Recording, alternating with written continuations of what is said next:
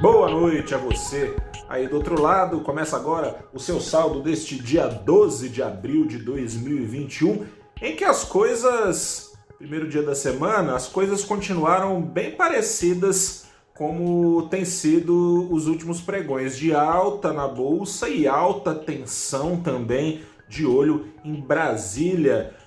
Ibovespa, bem da verdade, hoje foi beneficiado pela véspera do vencimento de opções. Na quarta-feira tem vencimento de contratos de opções de compra e de venda de ações. Opções de compra foram, em boa parte, de acordo com analistas, executadas nessa segunda-feira e principalmente naquela fatia ali de 40% do Ibovespa ocupada por ações da Petrobras, da Vale, dos bancões, são ações que estão relativamente descontadas, ou seja, que os seus preços de face das ações não condiziriam exatamente com os fundamentos apresentados pelas companhias, descontados também em relação a outras empresas eh, dos seus respectivos setores. Com isso, o Ibovespa subiu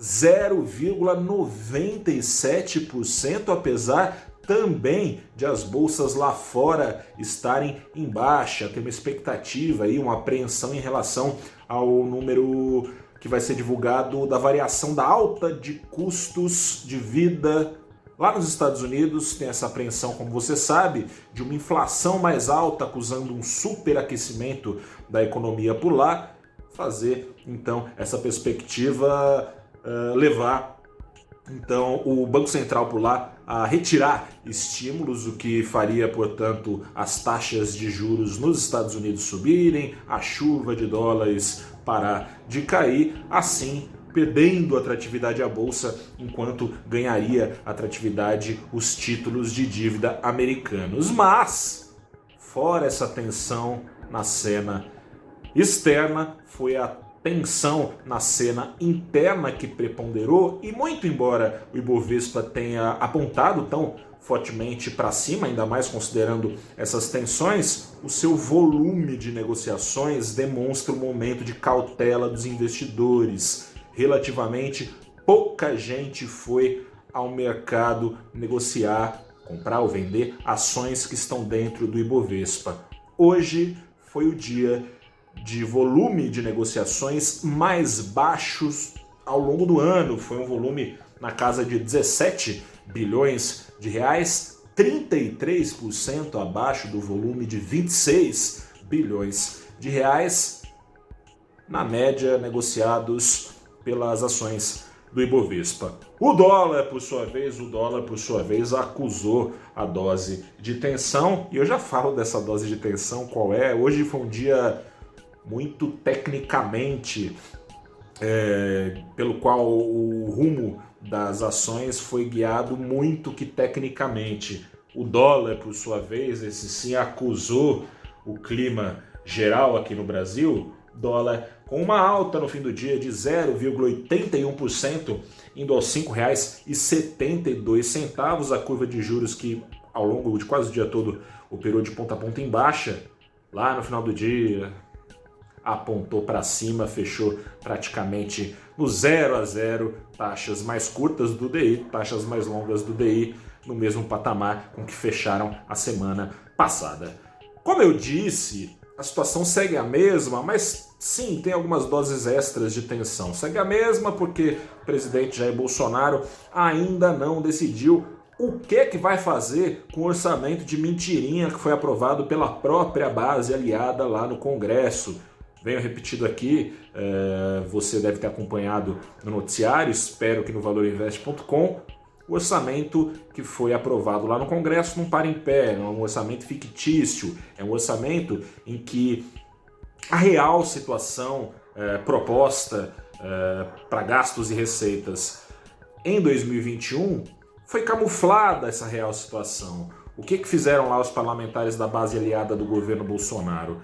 Diminuíram no papel, né? Diminuíram o quanto será gasto com aposentadorias e pensões, sobretudo, mas gastos obrigatórios foram diminuídos no papel, liberando no papel o governo a gastar mais com emendas parlamentares, sem que, assim, rompa o teto de gastos naquele papel, porque na prática romperá o teto de gastos caso execute esse plano tal e qual foi aprovado no Congresso. Diante desse risco, o presidente Jair Bolsonaro está demorando para assinar o governo tentando ali algumas soluções, negociar com o Congresso para ver se o Congresso deixa disso, mas o Congresso está peitando, quer que fique mantido. O senador Márcio Bittar diz que afinal de contas negociou com o governo aquele texto ali e agora o governo quer é, descumprir com a sua palavra, que coisa é essa?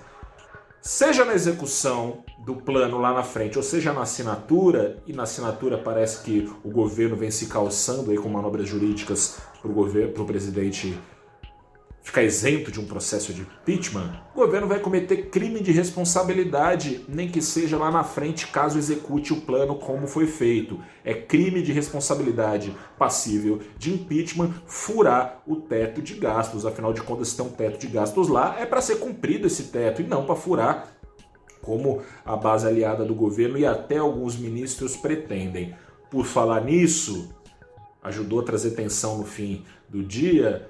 É, o ministro Paulo Guedes ele costuma chamar de furateto aqueles ministros que não compactuam com a sua catilha né, de corte de gastos. O furateto dessa vez parece que é ele. Estaria, caso se confirme isso, né, caso seja verdade, ele estaria desenhando uma PEC para quê?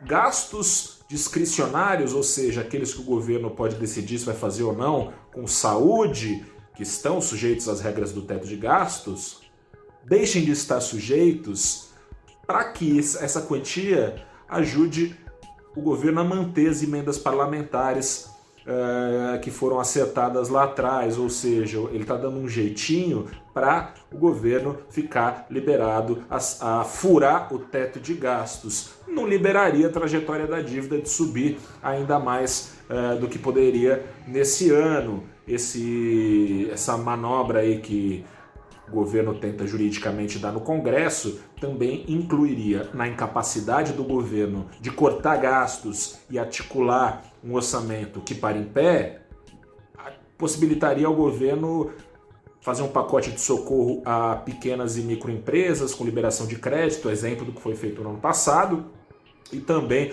o governo a colocar na, na pista de novo um projeto que, como aconteceu no ano passado, cortou o salário de funcionários da iniciativa privada, com o governo dando uma ajuda de custo é, para esses trabalhadores. É de se imaginar é, que faltam é, sinais de confiança para investidores estrangeiros e locais de que o governo terá meios no médio, curto, longo prazo de honrar com seus compromissos. Ó, tá ouvindo o cachorro aí do vizinho? O cachorro do vizinho concorda. Tá bravo ele, ó. Tá difícil, né, a situação e fica mais difícil ainda politicamente com a CPI da Covid, vai ficando ainda mais caro, o presidente precisa de apoio nesse momento, vai ficando ainda mais caro para ele politicamente é, romper com o acerto que fez com a base aliada. Aliás, ficou ainda mais caro depois dessa gravação aí do presidente com o senador Cajuru, presidente, propondo interferências, é, propondo ao senador colocar lá uns projetos de impeachment contra contra ministros do Supremo, que isso poderia, enfim, travar, seria uma disputa política, travava a CPI, tentando também colocar governador no meio da jogada, não quer só ele ser investigado. Quem não tem, quem não tem, quem não deve não teme, né? Como diz a avó de todo mundo. Enfim, situação é complicada. A gente começa a semana em tensão agravada e eu te convido a entender que raio de risco fiscal é esse, o que, que isso tem a ver com você aí do outro lado, investidor a investidor, a entender no canal do Valor Investe. Com, no papo, muito bom o papo, aliás, gostei bastante que tive uh, no programa Abrindo os Trabalhos, que vai ao ar toda segunda-feira, 8h30, no canal do Valor Invest no YouTube. Nessa edição, bate-papo com a economista-chefe do Credit Suisse aqui no Brasil, a Solange Srur, e também com o economista-chefe Fábio Akira, da Blue Line Asset Management. Ó, oh, bonita essa palavra, né? Eles estão preocupados. Se eu fosse você aí do outro lado, também estaria. Vem entender com a gente qual o motivo de tanta preocupação. Grande abraço para você. Se cuide aí do outro lado. Se precisar sair de casa, redobre os cuidados. 4 mil mortes ao dia não é brincadeira. Eu não quero, espero que você também não queira aí do outro lado engrossar essas estatísticas. Seja você mesmo, seja passando a doença para alguém. Se cuide. Cuide de si colabore inclusive para o futuro do Brasil. Grande abraço, até amanhã.